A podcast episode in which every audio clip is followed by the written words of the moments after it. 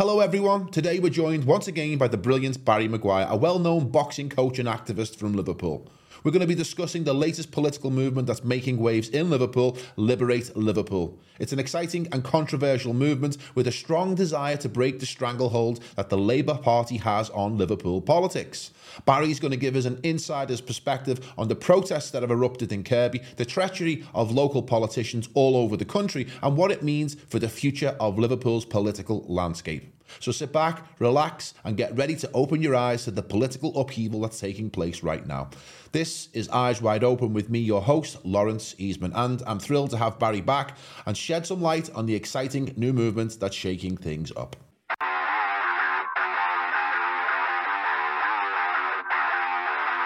Barry Maguire, welcome back to the show. Hi, Laurence. You okay, mate?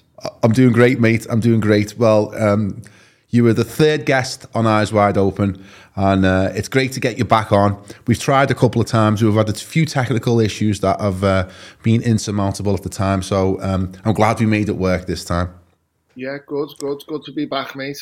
Last yeah. time I was on, um, like I was just new to all of this, and uh, I didn't really know much about it. You know, you filled me in on little things, but obviously in the last two or three years, I've learned a hell of a lot more of the shit that's going on this shit show.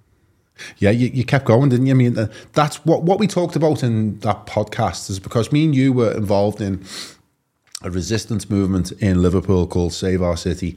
And we were quite alone in that struggle at the time, in which we were resisting the tyrannical attempts by the government to suppress our fundamental rights, like the right to assembly, the right to free speech, the right to protest. And we were out protesting their right to take away our rights to protest.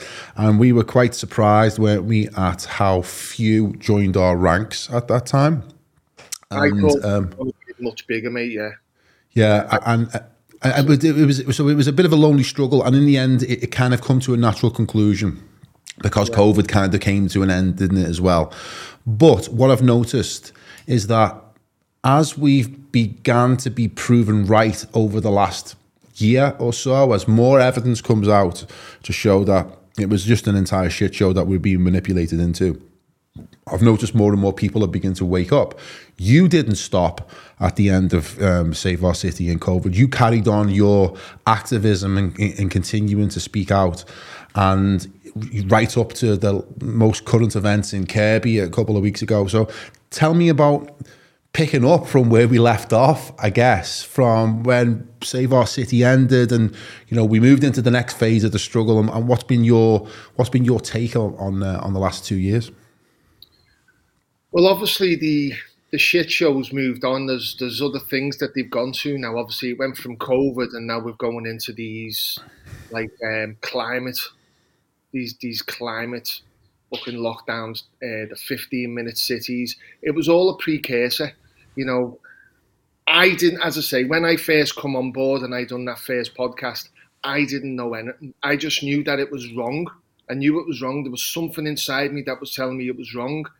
Um, and then after speaking to people like yourself and uh, Dean, um, I just understood it a hell of a lot more, you know, and I, and I seen how how far how far and how deep it was going and, and where it was going to lead us, you know. And now of what's happening because I get the sense that if we took to the streets again like we did two and a half years ago, I think our numbers would be a lot bigger than they were at that time. I think, I hope, I don't know.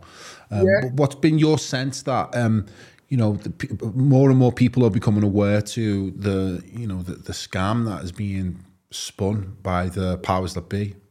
Yeah, well, they're becoming a little bit more aware of the scam. I think, to be honest, I think a lot of them were aware of the scam, but they just couldn't be asked. You yeah, know, good point. Yeah. It was just too much trouble for them. Um, they didn't want to step they didn't want to put their head over the over the um, the foxhole, you know. Mm. Um, but now, um, because it's affecting people's finances, and now people are starting to wake up and go, "Wait a minute, you know what's going on here?" Well, you should have been fucking saying it two years ago because this is where it was always going to lead to. And obviously, also now we have the incident uh, in Kirkby where, well, it's the incident right across the United Kingdom where they're filling hotels, three star, four star, in some cases five star hotels, and that's a fact. Five star hotels. Um, they're, they're, they're, filling them with these uh, asylum seekers, uh, which basically are illegal immigrants. They're coming over illegally uh, and they're getting put up in these hotels. Uh, and every whim of theirs is taken care of. You know, they get, you know, I, I believe that they get some kind of pocket money. I think it's, I don't know if it's seven or eight pounds a day. Um, it's more than what I get some days, you know. Mm-hmm. Um, they get about seven or eight pounds a day, three meals a day, a roof over their head. They don't have to worry about any electricity, any gas. It's all paid for. And the big, this is the big one that everyone should be worried about is because at the moment we do have a little bit of a, a crisis within our NHS um, where there's waiting rooms there's, there's, there's old people that are dying and they're waiting on trolleys in waiting rooms, sometimes for 24 hours before they get seen by a doctor. Um, whereas these hotels have got a doctor on call. Mm. You know, they're, they're, they're, working like mercenaries. These doctors are, are working for agencies, which is basically Serco. They're working for Serco. And there's a doctor on call. So if any of them have any, if there's anyone that gets sick, or they're, like, they're just there for them. Everything is being put on a plate for them. And obviously, people are now uprising because they're not happy about it. There's obviously there's, there's been a few instances where school children have been approached as well, and uh, a bit of stalking going on.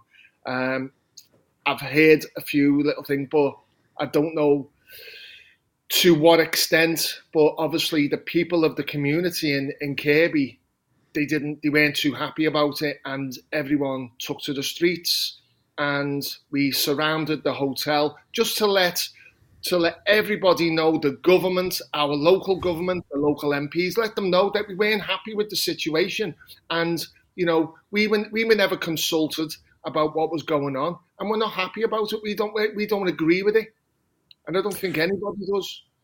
Yeah, it was it was a powerful moment. It was a powerful moment in modern British history, and um, the state used all of the of the guns to squash the rebellion.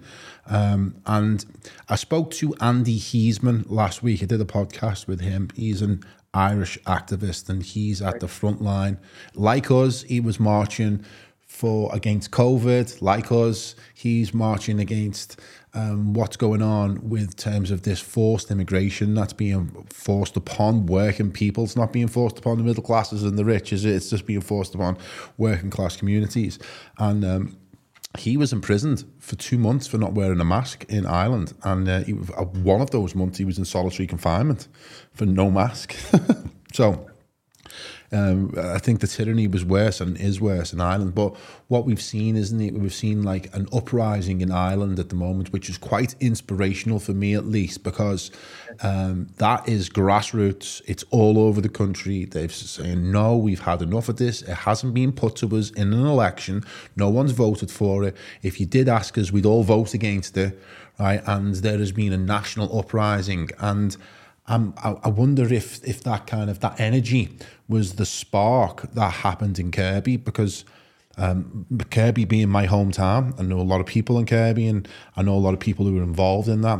Unfortunately, I wasn't there. I missed it. I wasn't around, and I'm, I'm gutted about it. You know, because I really, I really would would have been there if I could have been. But it seemed to me that that was an, a grassroots rebellion where people were just angry and they'd had enough and they didn't care about what names they'd be called at the time anyway and, and it was a spontaneous eruption of uh, outrage from local people tell us about um, the actual events because i know you were there and give us give, give us the background of you know what happened on the day and how events unfolded well yeah, I got there around about I think it was eight o'clock. I got there, and it was already busy. You know, there was there was a, I would say there was about two and a half thousand people there. It wasn't a volatile atmosphere at all. You know, it was just everyone seemed to be happy. It was similar to when we were doing the Save Our City marches. There was mm-hmm. it was it was a it was a good feeling amongst us. You know, there was nothing there where people wanted to go and riot or hate anybody. It was nothing like that. It was just we were there. We were getting our voices heard. Um, and we were being very, very, you know, we were being very forthright about it. We were getting our voices heard. Uh, there was there was songs, there was chanting of "Get them out, get them out," because that's what we wanted. We do not want them in the local community, as you say. If we was to have a referendum like we did with with the Brexit vote, and, and we asked people um, individually, it would be an overwhelming result of 90% of the population would say, no, we don't want this. It's being forced upon us. And none of us have voted for it. You know, not one single person has voted for this mass exodus which is coming to our shores. And it is, you know, they are using the ammunition, what they always do, where they, they call you racist and bigoted and xenophobic. But it is an invasion. It's an invasion totally. because it's it's majority, the vast, vast majority is of males, young fighting age males. I, I don't think I've seen any women or children. It's all males. What kind of men? We're, we're told that the refugees, and obviously, refugee is a very emotional word, and that's why they use yeah. it because they want to put you on the back foot. What you mean you wouldn't help a refugee? They're trying to escape a war torn country, they're trying to escape persecution by the government. You know, what kind of person are you? So they use these emotional words in order to lower your defences. But the reality is, is what kind of man? Leaves his family and his children in a war torn country to get off on his own.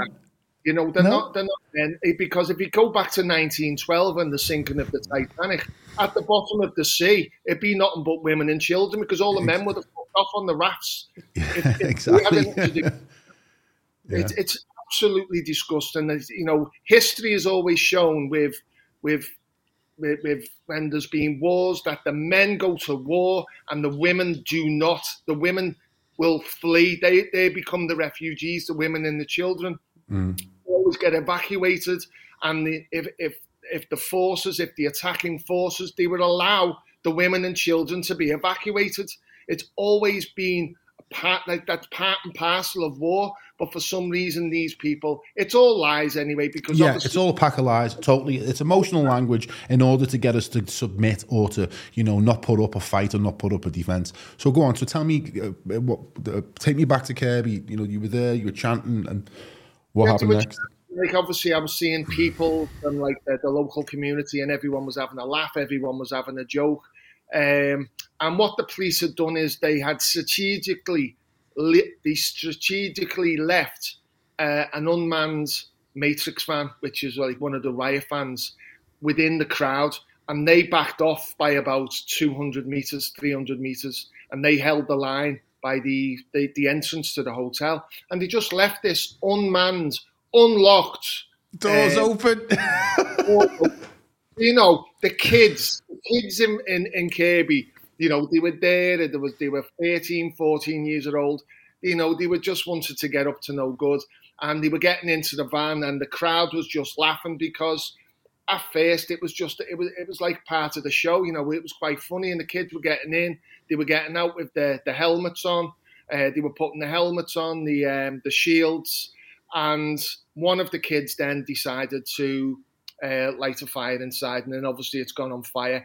But if you was to listen to the MPs, if you were listen to the local politicians who were supposed to um, represent the local people, they lied and said it was like a, a riot, as if like petrol bombs were thrown at the at the mm. at the van. but when no- have you ever heard of the police abandoning a van? right? They never abandon a vehicle. They never leave it unlocked. It was like it was a piece of cheese left in a, in a mousetrap, wasn't it? A tasty, tasty piece of cheese. They knew what they're doing. They've done that before. They done they done it in Bristol during the uh, lockdown riots. There was right. Remember there was a few riots in yeah. Bristol. Um, about two years ago during the lockdown riots. And once again, they just left strategically, they left a van unmanned, unlocked, knowing what was going to happen you know. Mm-hmm. So that um, gave them the story the next day, didn't it? That gave them the story that they could all roll out the prepared speeches of what they were going to say. And thanks to the Burnham police vehicle, they had the images that they wanted. And then basically, we all got tired with the uh, the far right extremists, you know, as they always do. And it, it tries to put people on the back foot. And it worked to an extent because a lot of that community that turned up, and rightfully so, they turned up out of desperation. They they turned up because they were scared of what was going to be going on. Um, and the next week, nobody turned up because the police put like a, I think it's called a dispersal order, where anyone that would have went into that zone was uh, at risk of being arrested. So no one wanted to go. Once again, it was like the lockdowns. They just give you the fear. They give you the scaremongering. Um, yeah, so but they, you know, they, they know what they're doing though. They know how to squash a rebellion. They've been doing it for a thousand years, haven't they? But um, the, the dispersal order it is in itself unconstitutional, right? Because Yeah. what they're doing is saying that you know you can't protest there or you can't assemble there. You haven't got a right to assemble. These are fundamental rights that we have. So you know, the police, where do they get their authority to stop us from assembling and protesting? You know, it's it's a controversial uh, police power, the dispersal order, and I think they only get it in certain circumstances, and even then it can be challenged because um, you know if you're not doing anything wrong, why can't you stand on the street? Because that's what they're saying. It's a public street. Why can't I stand on it? you know, what authority do you have to tell me I can't walk down a public street? Which is what I was arrested for during COVID, literally just walking down the street. Um, it's um, it's an abuse of power. So go on, keep so keep going. So get the next day, and and when it happened, I saw it on Facebook, and I was really buzzing. Right, I was buzzing that uh, there was finally some pushback against these. Uh, these outrageous uh, policies that the government force upon us, and I, I knew what would happen, and I- predicted what would happen. I said the next day, you're all going to be called far right, racist, bigots, whatever, by your local politicians, the local media, Liverpool Antifa, and the mainstream media. And that's exactly what happened. And they did it lockstep. It wasn't like it was just pockets, it was rolled out as a government playbook. Okay, we're at stage four, play this card and then do this move. It's exactly what they did in Ireland the Leo Varadkar, the prime minister, did exactly the same, used the same terminology in order to try and squash the, revel- um, the rebellion in Ireland. But those terms aren't as powerful in Ireland because what's the far right in Ireland? You know, what even is the far right anyway? It's it's a it's a weird nebulous term, isn't it? But they use it, and you're right. In Kirkby, it worked because you know there was a lot of uh, a lot of uh, pressure coming from the local community as well who were trying to squash it.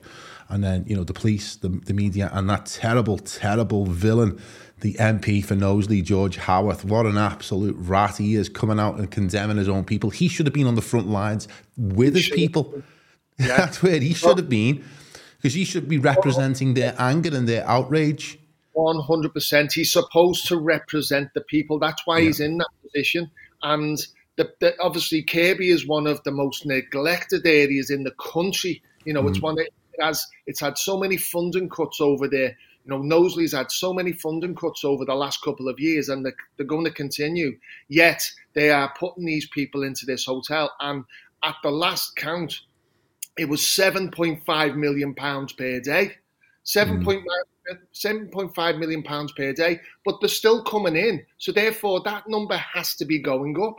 You know, it's seven point five million pounds a day. I think it was one hundred and twenty-five million pounds per month, one point five billion pounds per year that we are putting into this, and our societies and our communities aren't getting any services because of lack of funding.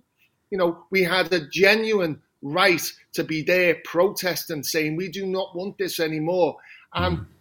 and on top of that, the young young young girls, young kids were being accosted on the streets as well, hmm. which is which is seems to be the um, the the familiar term that's going on all across the UK. Whereas it's not an isolated case. This No. is what.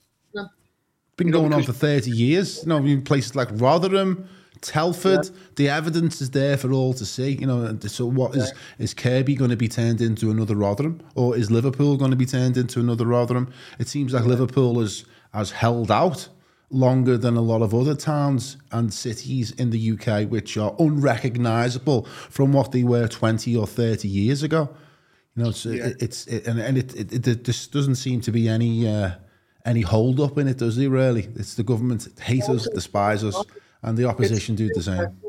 it's non-stop and you just like the thing is it's like enough is enough um, because you know where, where, where are all the women and children if there is refugees where are the, all of the women and children why are the all these young men that are coming over and you know i've had it on good authority as well that what they're doing is now is that when they are at risk of being sent back. you No, because if they if they if their um, asylum seeking um, thing claim fails, yeah. if, if their claim fails and they get sent back, basically their, their their trump card is that they say that they will be murdered when they get back onto their home country because they are gay, and mm-hmm. under the regime in their country, they will be murdered. So they can't send them back.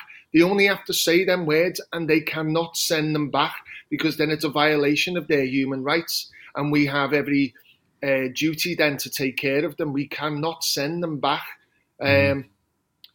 Basically, yeah, it's, just, it's, just, being abused, isn't it? The entire system is being yeah. abused, and and we, the victims of it, are the ones who are being blamed. You know, it's classic yeah. victim blaming propaganda, isn't it, to try and shut us up?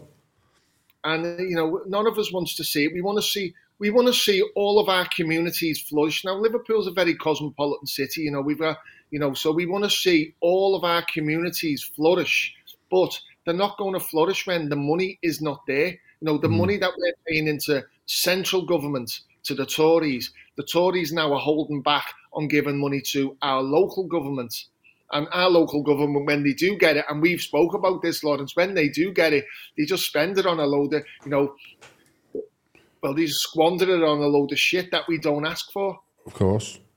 Yeah, and then obviously filter it as well. It's all it's all being stolen and put into their pockets, you know. So it, it, it's the level of corruption is, is like you know it's like a third world nation, isn't it? The level of corruption right now it's it's so blatant, it's so obvious. It seems like everyone's at it, everyone's hands in the till across all political parties, all you know government institutions, the police, the council, the media. Everyone just seems to be at it, you know.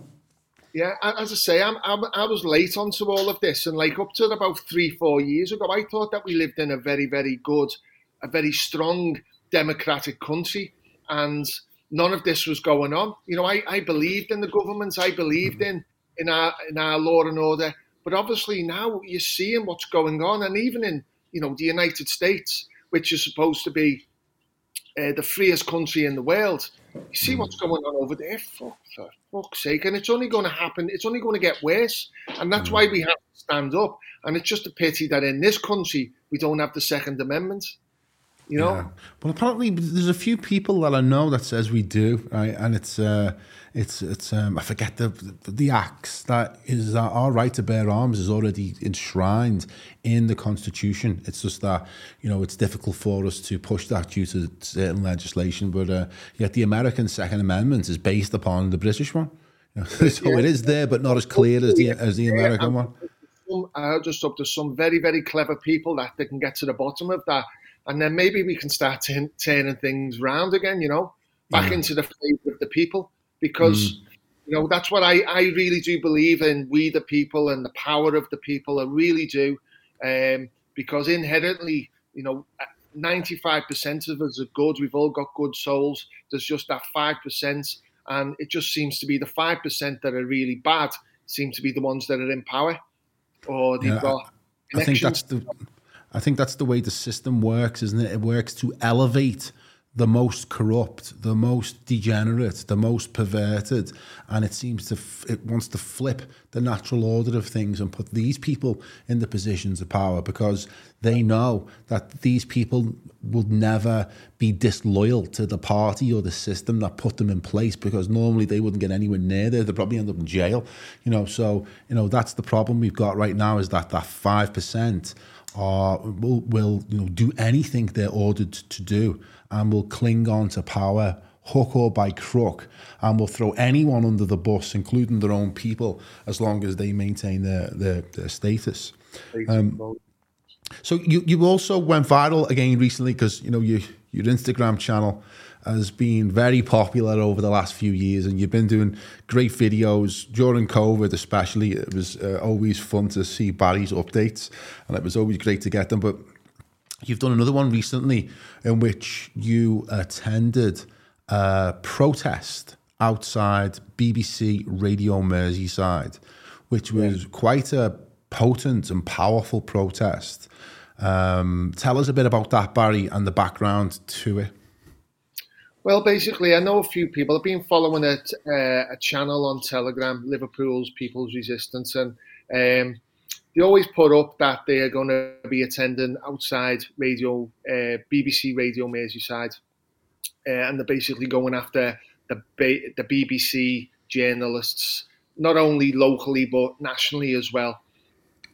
And uh, I decided that I was going to go after work. Uh, I don't finish till about one o'clock. So anyway, I went into went into the city centre and I was walking up and I heard them. There was a bunch of about 30, 40 people there, and they were handing out the leaflets. They had put all of the stickers all over, basically calling them all criminals, which is what they are. No, the likes of Matt Hancock and Chris Whitty, and even some of the BBC celebrities as well. They had all the stickers and they covered the whole of the outside of the building. It was a really powerful visual, wasn't it? All of those stickers all over the windows. It was it was potent. great job, you know. Like they, they, as I say, no one's getting paid for this, and they're, they're taking their own. You know, it's it's their own time. They they spend the money going out there. They put themselves out there as well because you are you're putting your neck on the line when you do things totally. like this. Um, so I turned up and I basically had the microphone thrown into my hands. Uh, I was uh, expecting to do, and all I ever do anyway is when I do get on the mic is I just speak from the heart. I don't have anything written down. I don't have anything rehearsed. I just speak from the heart, and whatever was going on at that at that time, because it was the day after the um, the Kirkby uh, the Kirkby protest and I didn't really want to touch on that because I didn't want it to take away from what we were there for that mm-hmm. day.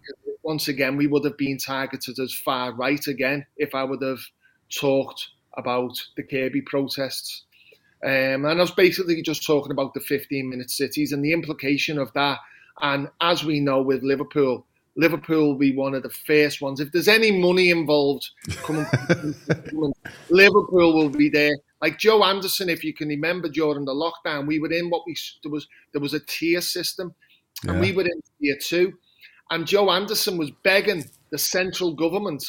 He was begging the central government to, for us to go into tier three, and the reason was was because you got more money off central government if you went into tier three. Well, we marched like, against tier three, didn't we? That was one of the first marches that we did. Was yeah. actually against tier three. Yeah, yeah, yeah. Um, yeah. But yeah, so it was it was it was quite good. Um, it was a good feeling once again. Every time I've been to one of these protests, any of these marches, there's no there's no animosity there. There's like there's no aggression there. Everyone seems to be in a good mood. The only aggression that we ever come across, and you know you you can vouch for this, is when the police turn up and yeah. they want to turn up and the mob handed, um, and they want to be a little bit aggressive you know, so, so that's their job, isn't it? To intimidate people or to provoke, because yeah. you know they want to provoke you so that you breach the peace in reaction to being provoked by the police. And once you breach the peace, boom, they're all over you and they've got you. So they're there to, you know, to, to, to make, to change the mood, like you say, change the mood. If you remember that last protest that we did in Liverpool, that was the protest where the police decided that they had to put an end to this because we were growing in number, we were growing in influence. It was causing the government some embarrassment because we were all meant to be locked down and in our houses, and here we were, 5,000 of us on the street of Liverpool. And that last march, was one where they said, okay, let's put an end to this. And you remember them beating that kid up and he sprayed him um, with pepper spray in his eyes. But, um, yeah. So yeah, when when they need to ramp up the escalate and escalate the violence, they've got no problem doing it, and they will do it, and then blame you, and you get the blame, you know. Yeah, and because they've got the, the, the media on the side, and because they've got all these shithouse politicians, the local MPs who should be backing us up, because we are people who put them in place, and mm. because they put them on their side, and they've got the local media, and then any of these shithouse celebrities as well who are bought and paid for. You know, they've got everyone on their side, and it just basically it comes in through that television screen, and everyone's brainwashed by it. Mm. But we were the ones that were on the ground. We know that we, like, you know, we we knew the truth, and I've just become over the last three years, I've become a lot, lot more aware of what's going on around us but more radicalized, Barry. Even the beard, mate, you started to become more radicalized, aren't you? it's coming off next week. Um, yeah. yeah. it's it's become. It, it, it, I've become a lot more stronger in myself, mm. and I've become a lot more stronger in belief that there's good people with good totally. souls and I've been around a lot of people in this movement, and they're all good people with good souls. No mm. one wants to hurt anyone, unlike the other side, which is the the people in power. You know, none of us are, none of us that I've come across have been like that. Uh, you know, certainly if I would have been at the the when we were at the Kirkby um, protest, if there would have been far right there, I'd have told them to go fuck themselves and get off because like it's mm. not what we were there for. We were protesting for our local communities and our you know and our, our, our lives going forward as well because we didn't want to see how it was going. This this mass mass immigration it can only be described as an invasion. Mm. You know, we, we, had going back. You've got, to, you've got to ask, haven't you? Is that is it by design or is it by accident? Right. I think by design. If it's by design, right, then who's designing it for what purpose? You have to answer those questions. And if it is by design, then they're not refugees. Yeah, it's people being shipped in, people trafficked, the billionaire class are making a lot of money from this. And that's another thing I find crazy, you know, is that supposedly the unions and the left wing are about protecting workers' rights. And you protect workers' rights and workers' labour by keeping the labour pool, the workforce, concentrated. Therefore, we can push for higher wages. But all that's happening is, is that the, the labour pool is getting diluted for all of the people being flooded in. And therefore, the capitalists, the multi millionaire, billionaire class are able to drive down the wages because there's more competition for the same jobs. Right. So, yeah. why isn't the why aren't the unions and the left which is their fundamental reason for existing, protecting workers' rights. Why aren't they coming out and saying, "Well, look, this is not this is not working for our for our people." Like they're not. They're totally on board with it. They're one hundred percent behind it, right? and condemn their own people, like George Howarth condemning his own electorate, right? Calling them far right, calling them racist, calling them bigots. When all that's happening is his people are, are being um, undermined by the billionaire class who are bringing them in. Yeah, it, it, it is 100% by design. I've heard like rumors of what this design could be. I don't know what it is. You know, we will find out soon enough, I believe, mm. but um, I really don't know. It would just be me speculating. And uh, ever since this happened, I haven't speculated. I've just gone on facts, and the facts yeah. have been there in front of us. You know, the thing is, we, we did have mass immigration. We had him immigration in the 50s. It was after the Second World War, and we had people coming in from India, we had people coming in from the Caribbean. But we needed them people, and then people wanted to come, and they helped rebuild this country. You know, and in the 50s and 60s, this country was apparently a, an amazing place to be. You know, mm. I wasn't around then, but the 50s and 60s was probably the pinnacle for this country. You know, mm. I, am not against immigration. You know, the immigration is a good thing. It helps to you know develop a country. Yeah, yeah. Not it's not that. It's, I'm against. I'm against this this this idea, this plan, this drive by these faceless billionaires uh, who are bringing in what can only be described, like you say, as an invasion of young fighting men who we're told are refugees, which is clearly false and is clearly a pack of lies. So what's really going on? What's really the plan? You know, that's scary. That's the scary part. We can only. Yeah normally ponder and, and listen to a few, mm. um, what do they call them, conspiracy theories. Mm. You know, or we can ponder and listen to a few of them. But I just think we're forewarned and we need mm. to be aware of what's going on and what the possibilities can be. Uh, and we just need to let as many people know as possible because if, in case these scary yeah. scenarios do come to fruition, you know. Mm. Um, okay, so um, yeah, what I'll do is I'll uh, I'll find that video of you uh, outside the BBC, and I'll either post it in this chat or I'll put it in the description. But it's really good, it's really powerful, and that whole protest was was great. And congratulations to the people who organised that, because that really must have pissed off those people who worked in the BBC, wasn't it? Because that was a job and a half to remove all those stickers. You know, it was there a constant reminder. It was direct action by the people, which was really effective protest. And uh, your speech was great. But the, the problem we have, like we've discussed earlier, is that we have these total treacherous politicians locally in Liverpool. I'm sure every other city's got the same problem with these total traitors who are selling us down the river. They do not care at all. And in Liverpool, you know, um, Lawrence Kenwright has highlighted the corruption of Liverpool City Council. He's been going on about it for years and he's starting to gather some momentum now. And my, my thought of this is that with the Tories, they tell you they're going to rob you. They tell you to your face, right? We're going to rob you. We don't care about you. You don't vote for us. You know, we're just going to make sure that we give all our all the money, all your money to these people over here.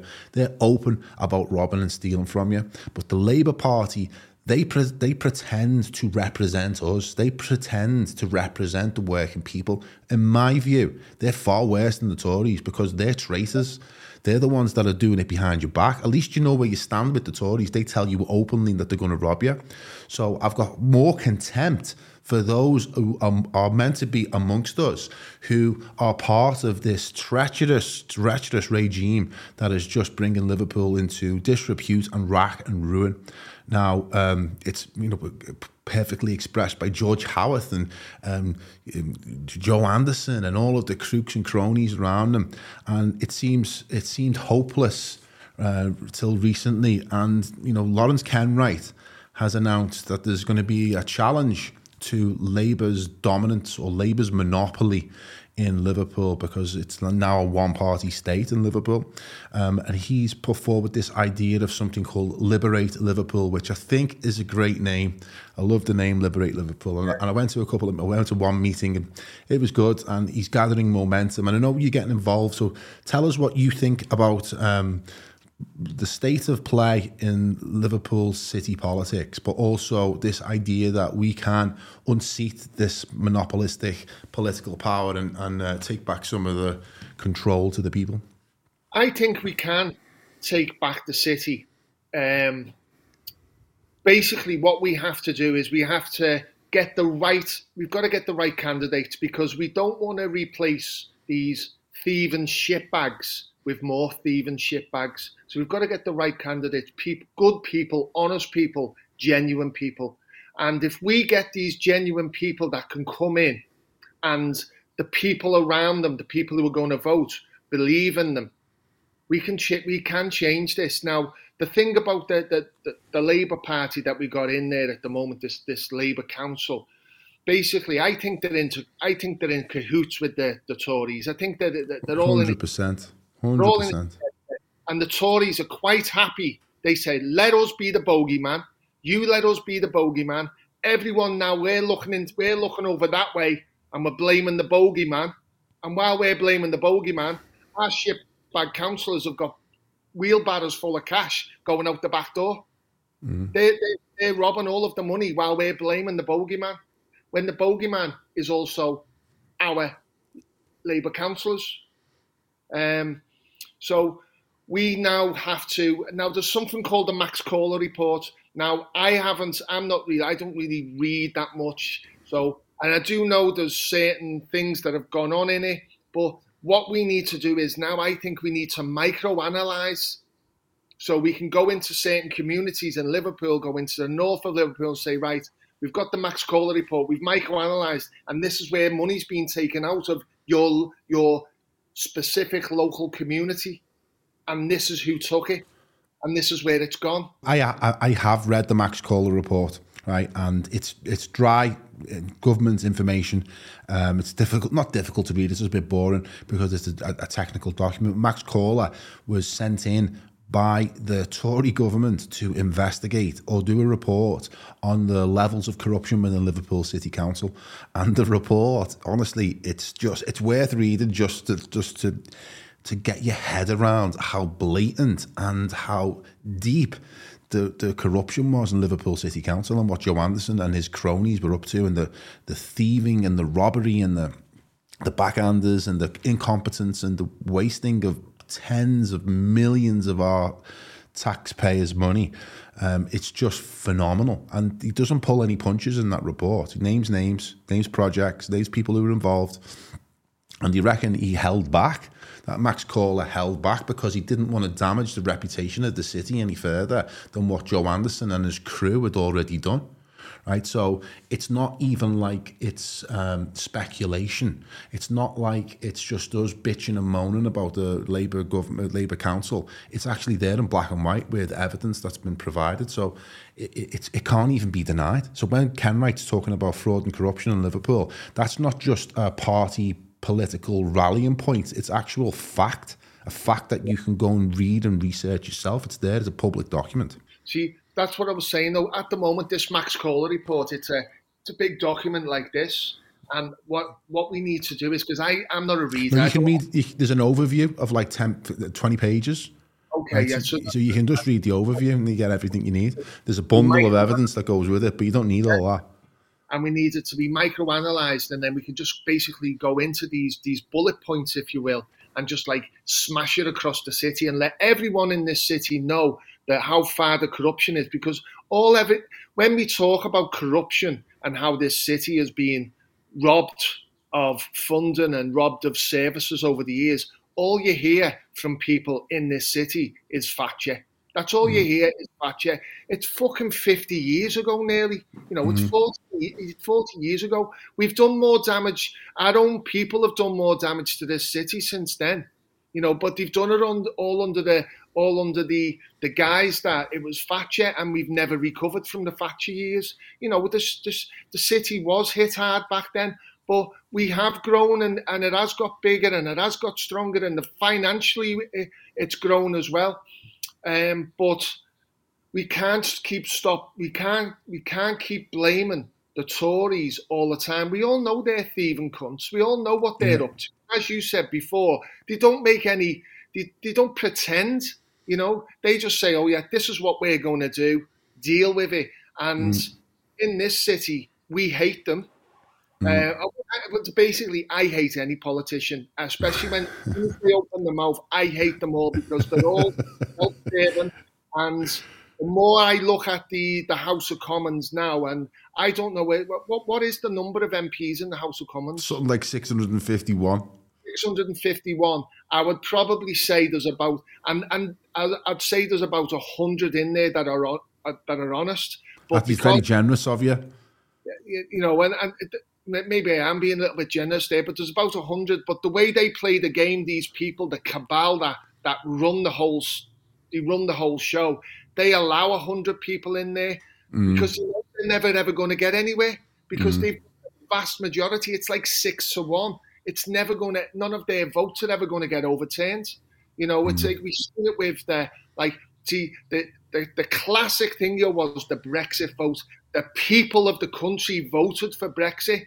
The mm. people voted for it, even though all of the media was against it. the media were trying to brainwash the people. We had every polit- every political party, if you think about it, the Tories, Labour, Lib Dems, the Greens, they were all against Brexit. The people voted against every single one of them parties. Then you had all of the celebrities; they were getting all of the airtime. But never, don't even forget, the government at the time, which was David Cameron, he spent 10 million pounds on sending leaflets into every household in the country, telling them not to vote for Brexit, to Brexit, to tell them to vote for Remain. You know, so we had that then. The, the people voted, and it showed you that the people do have the power, and we need to go forward more with this. I'd love to see more referendums, but then Will they do something like what they did in America then, where you know they they have control of the voting systems then as well? So it doesn't matter how many people go to vote if they control the voting machines. You know, well, that, that's that, that's the problem we face now. I mean, what we see across the West is more and more of the so-called leaders acting in a dictatorial manner in which they have no respect or treat the electorate with contempt. It's like they don't fear the electorate because they know the game is rigged and they're they're they're selected, not elected. The whoever the power brokers are that are above um, the government and out of our view are the ones who are putting Trudeau in, the ones who are putting Jacinda Ardern in, who are putting Macron in, you know, who are putting Biden in, who are putting all of these leaders who treat their own people with such disrespect.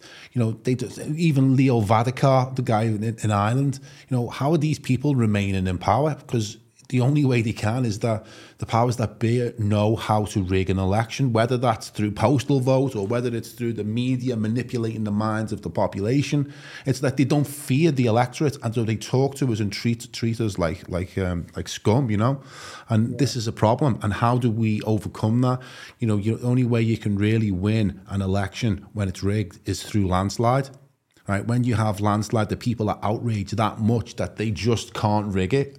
You know, remember in America when in 2020 Trump was winning, right, and he was winning by a landslide, and he said, "Okay, we're going to have to um, turn the election off for tonight. We've had a water main burst in an election office, and everything's got to be switched off."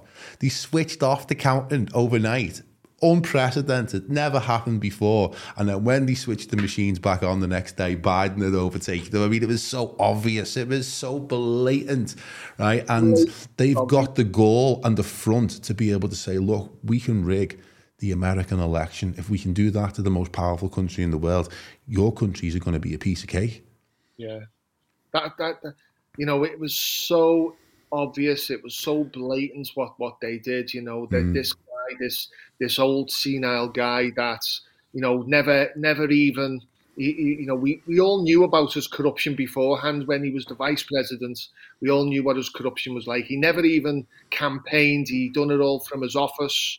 Uh, then you had the other guy, you had Trump, and he was going out, he was doing campaigns, and he was going from one airfield with 80,000 people to another airfield, two hours, 80,000 people.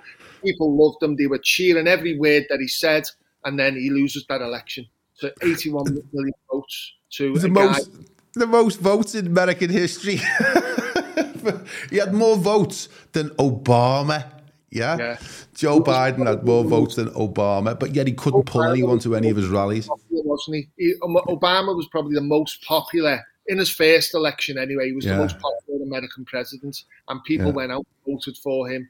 And to think that Biden got more votes than Obama, um, and I'm not a fan of Obama, but he's you know obviously he's a lot more comes across a lot better than. than of course, what, it's a hundred times better than Biden, doesn't he? You know, it's not even any competition. Um, so but, but, but so that for me, that for me showed me that you know they've got no problem in um, being as blatant as they were and showing the world that in, in, in essence there's an illegitimate government in America, isn't there? You know, it's, yeah. it's an undemocratic, unelected government or president, and he was installed by the powers that be because they wanted to stop Trump by any means necessary. So that tells everyone else that we can install we can install puppet governments anywhere we want. We can rig any election that we want. And this is a bit of a problem when you're trying to regain control of uh, your country, but in our case, our cities, because it has to start locally, doesn't it? It starts on the local level with the local councils. I don't think um, the George Soros machine, with election rigging machine, would make it to Liverpool, but who knows? I mean, so what, what are your what are your thoughts on Liberate Liverpool's uh, um, you know ideas and momentum moving forward? Well, obviously the the main focus is is the corruption, mm. and they want to get rid of these people, these liars that are that have been in place for years, these councillors, these these uh, MPs that, that have been there for years, and they've just lied to us, and they've you know they've they've underfunded their local communities. They try, you know, they go see these councillors that are in the, the, the, communities in Liverpool, they will go in and they, they talk nice. They've got all of the speech. They'll have the nice suits on. Uh, they say, oh, we're going to do this for the local community. They get pictures took in the Echo with groups of kids and, and you know, diverse groups as well, just to make themselves look good. But there's no there's nothing at the end of it, you know, to like that. We, we know that there's money there that can be spent on them communities, but what they will do is they pocket most of it, and then they'll go and plant a few, a few exotic plants on the middle of on, a, on the middle of a central reservation, and then the next night, the kids will come away and, and kick fuck out of them, you know. Mm. And it's just it's spent on shit like that, and mm. people appeased by it and thinking, "Oh, he's a nice guy. This this councillor, he's come round, he's done this." They've done absolutely nothing, you know. And the mm. local communities suffer. You know, we don't have like kids that were running the streets feral because they don't have any they don't have any of these uh, community centres or anything. That should all be publicly funded. You know, libraries, everything. It's all, it's all, all that should be publicly funded and, and looked after well by the people who we put in position. They don't, and they just keep on making excuses, saying it's because we're not being funded by central governments. and that might be the case to a certain extent. But still, our council taxes and that uh, you know that are going in, and there's local com- there's local companies as well, local businessmen that are putting money into the pot, and we never seem to see any of it. You know, it just seems to be going. It gets funneled away into the wrong into the wrong areas. You know, and liberate Liverpool. I'm hoping is going to come on board, and it's going to stop all that, or it's going to attempt to stop all that, and it's going to highlight these shitbags that are in power at the moment all of these councillors that come across as if they're nice guys. I've like when we had a few of them Liberate Liverpool meetings, there was a few ex-Labour councillors that were in there. Uh, one was called Dave. Can't remember the other ones anyway. Well, anyway, but they had a couple of ex. They've been excommunicated from the Labour Party, and they were telling us about the corruption, and they've tried to do things in the past, and they've been they've been quietened off. You know, where they oh, you can't speak out against that, you can't speak out against this.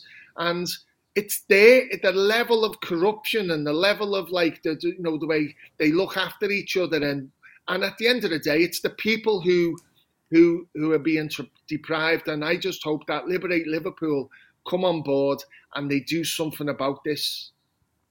Well, it's us that they're robbing, isn't it? It's their own people. They're like glorified house robbers. They're like glorified burglars. That's what they're doing. They're stealing from the, the most poor and vulnerable people that they can. You know, they're not like Robin Hood, are they? Stealing from the rich and redistributing it to the poor. They're literally robbing their own. Right, they're absolute scum. I've got no respect for them whatsoever. Yeah, they're like smiling assassins. They come with, as yeah. you say, all of the nice spiel, and they talk to us nice, and they say, and they never swear. You know, and like that's when you like if a, if a politician doesn't swear with all the shit that's going on in the world now, mm. you know he's a lying cunt.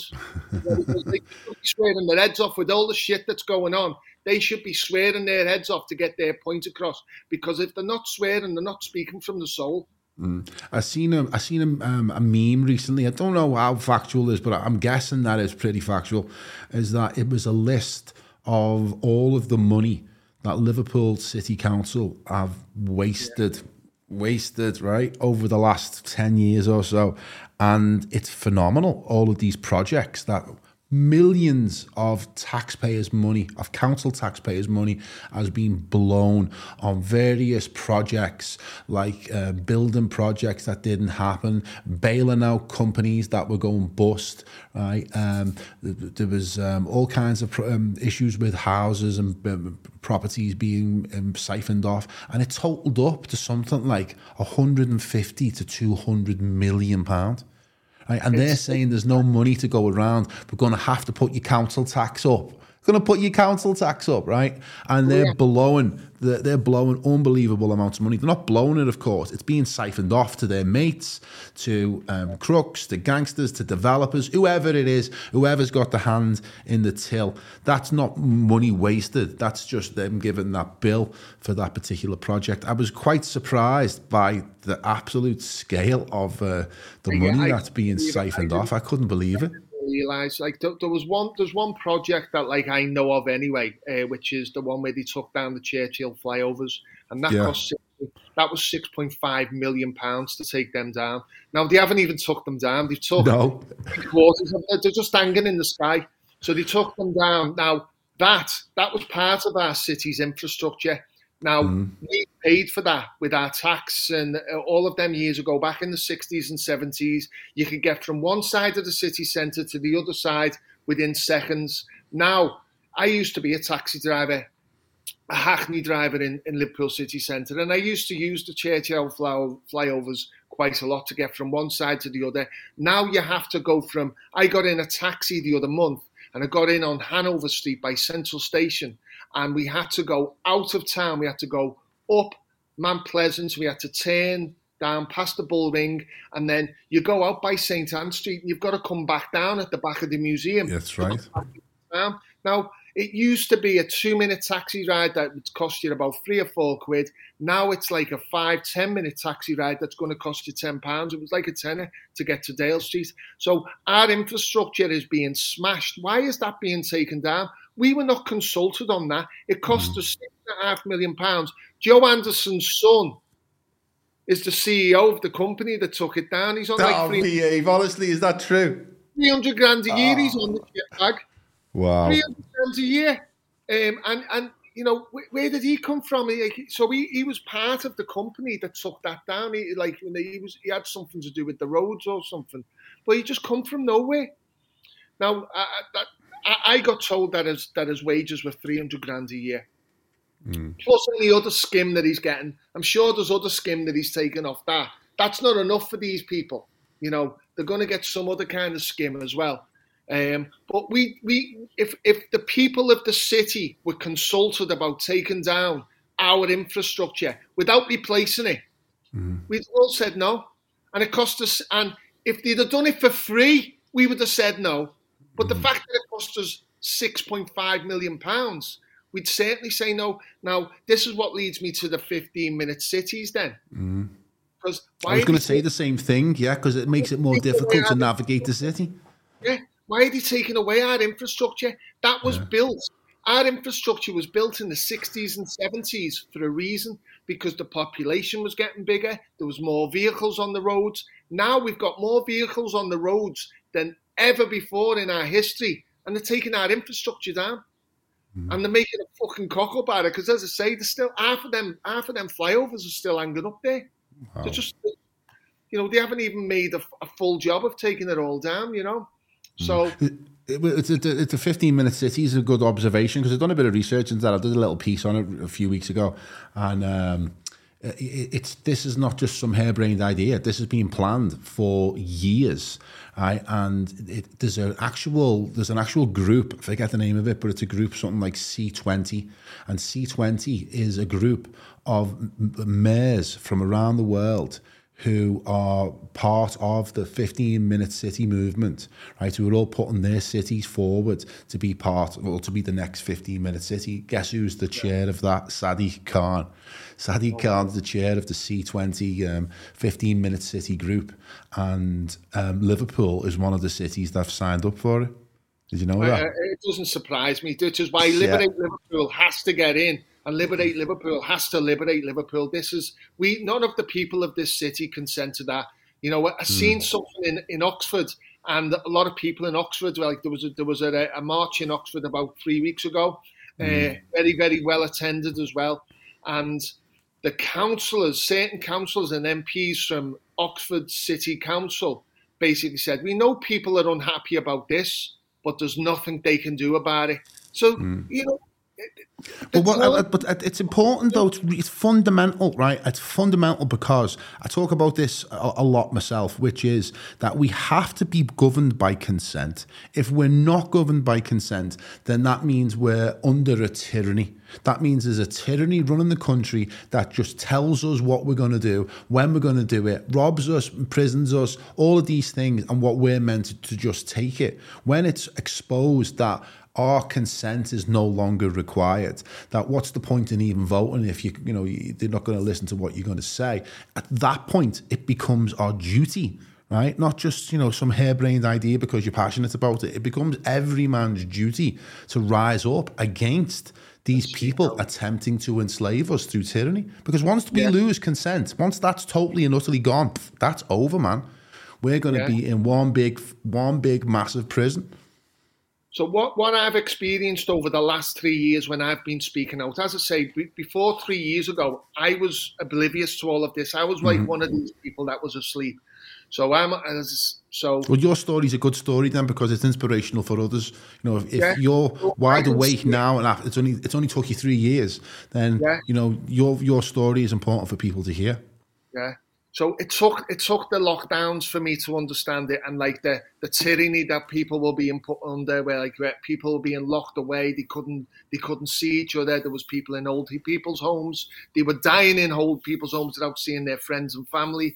Um, so that's what took me to to get on board with this, and I've slowly come on. Now, when I tell other people about we have to stand up, we have to do this the, the, the general consensus of people is because they can't be fucking asked and they've got no they're so fucking weak and they've got no they've got no strength in their soul.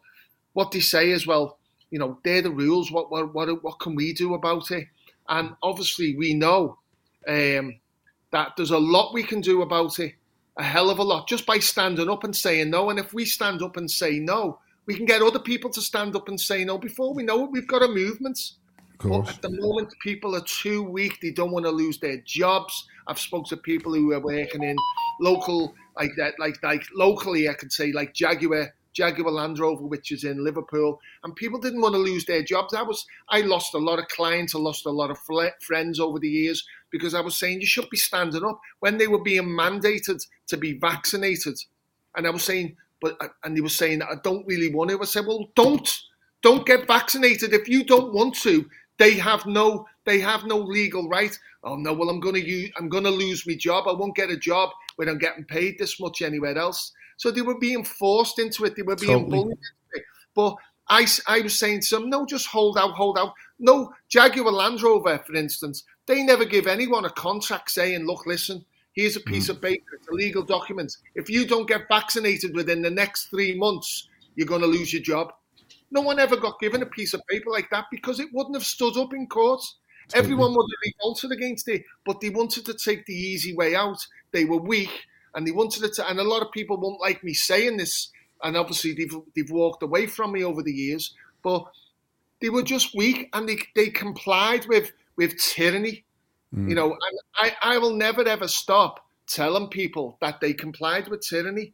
Mm. I'm not going to comply with it at any stage. And if there's friends and if there's family that have complied with it over the years, I'm going to continue to tell them that they complied and they, they're, what, they're the ones that are making this worse. As soon as we all stand together and we are strong together, we can start making we can start making moves about stopping this. But we have to all be together. So that's a brilliant place to end, Barry. I love it. You know the the um, the rousing speech to get us all going. Where can people find you online, Barry? Uh, well, basically, at the moment, I've got I've got that Instagram account, but it's it's heavily shadow banned. Like every time I put a, um, a video or a, or a meme up, um, it's heavily shadow banned. But it's uh, Barry Ringside, and it's on Instagram. Um, I'm trying to put as many videos up as I can. Have you thought about going on Twitter, where you might be a shadow banned? I know it's starting from scratch, but have you ever thought about that?